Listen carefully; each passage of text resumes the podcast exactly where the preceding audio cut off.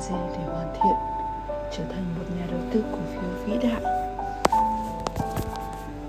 Trên đời này có hai cách để làm giàu cơ bản. Một là bạn tự sản xuất, kinh doanh, làm thuê. Hai, bạn chọn người làm thật giỏi và theo họ.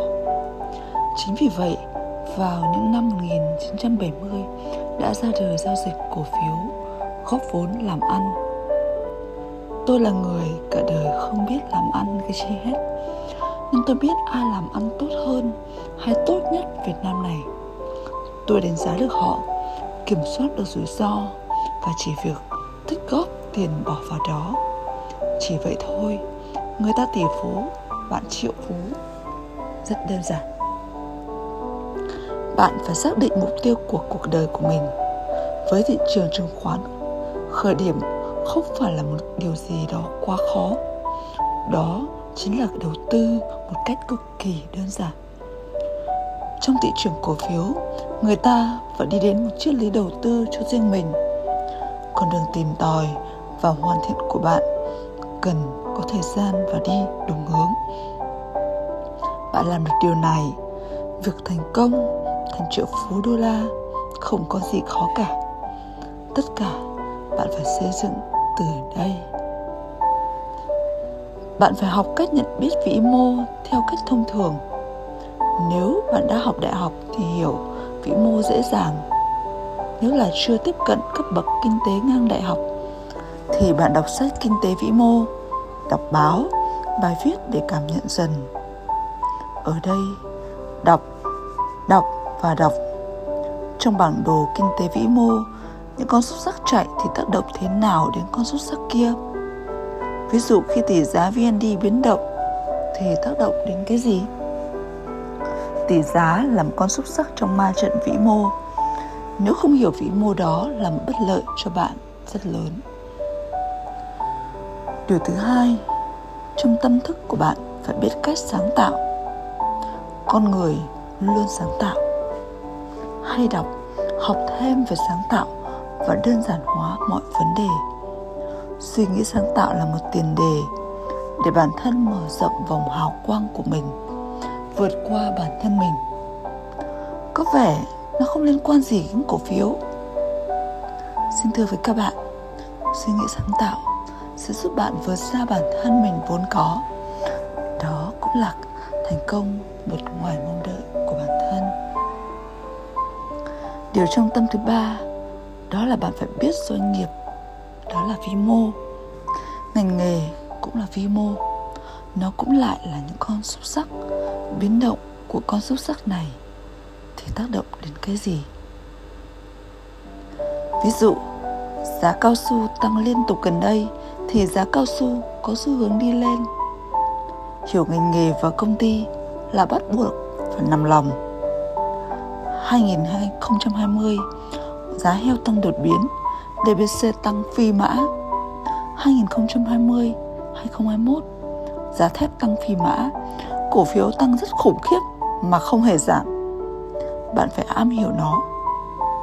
Điều trọng tâm thứ tư, đó là bạn phải biết những chỉ số tài chính, am hiểu nó, ý nghĩa của nó. Điều này rất quan trọng. Có người nói, thị trường chứng khoán việt nam là thị trường không tin tưởng vào tài chính doanh nghiệp, là lừa đảo, không tin tưởng báo cáo láo. Đừng có nghe những lời như thế, mà hãy tìm cho công ty minh bạch, xem trọng cổ đông và vì lợi ích cổ đông. Dù có nhiều công ty không đáng tin cậy, nhưng cũng có công ty đàng hoàng. Chỉ đến với công ty minh bạch thôi. Còn lại, nghi ngờ rồi một xu cũng không dính vào các công ty được bạn tầm soát, chọn lọc tốt nhất, mang vào tầm ngắm. Nó cực kỳ quan trọng, quyết định đến thành bại của bạn. Điều thứ năm là phải đầu tư giá trị chất lượng cao. Tại sao phải đầu tư giá trị cực cao? Là vì mục tiêu chính là hưởng thành quả từ doanh nghiệp. Mục tiêu phụ là hưởng trên lệch giá. Nhưng bạn tìm ra cổ phiếu giá trị cực cao thì 100% thị giá của nó sẽ mang nhiều lợi ích hơn bạn nhận được từ một doanh nghiệp.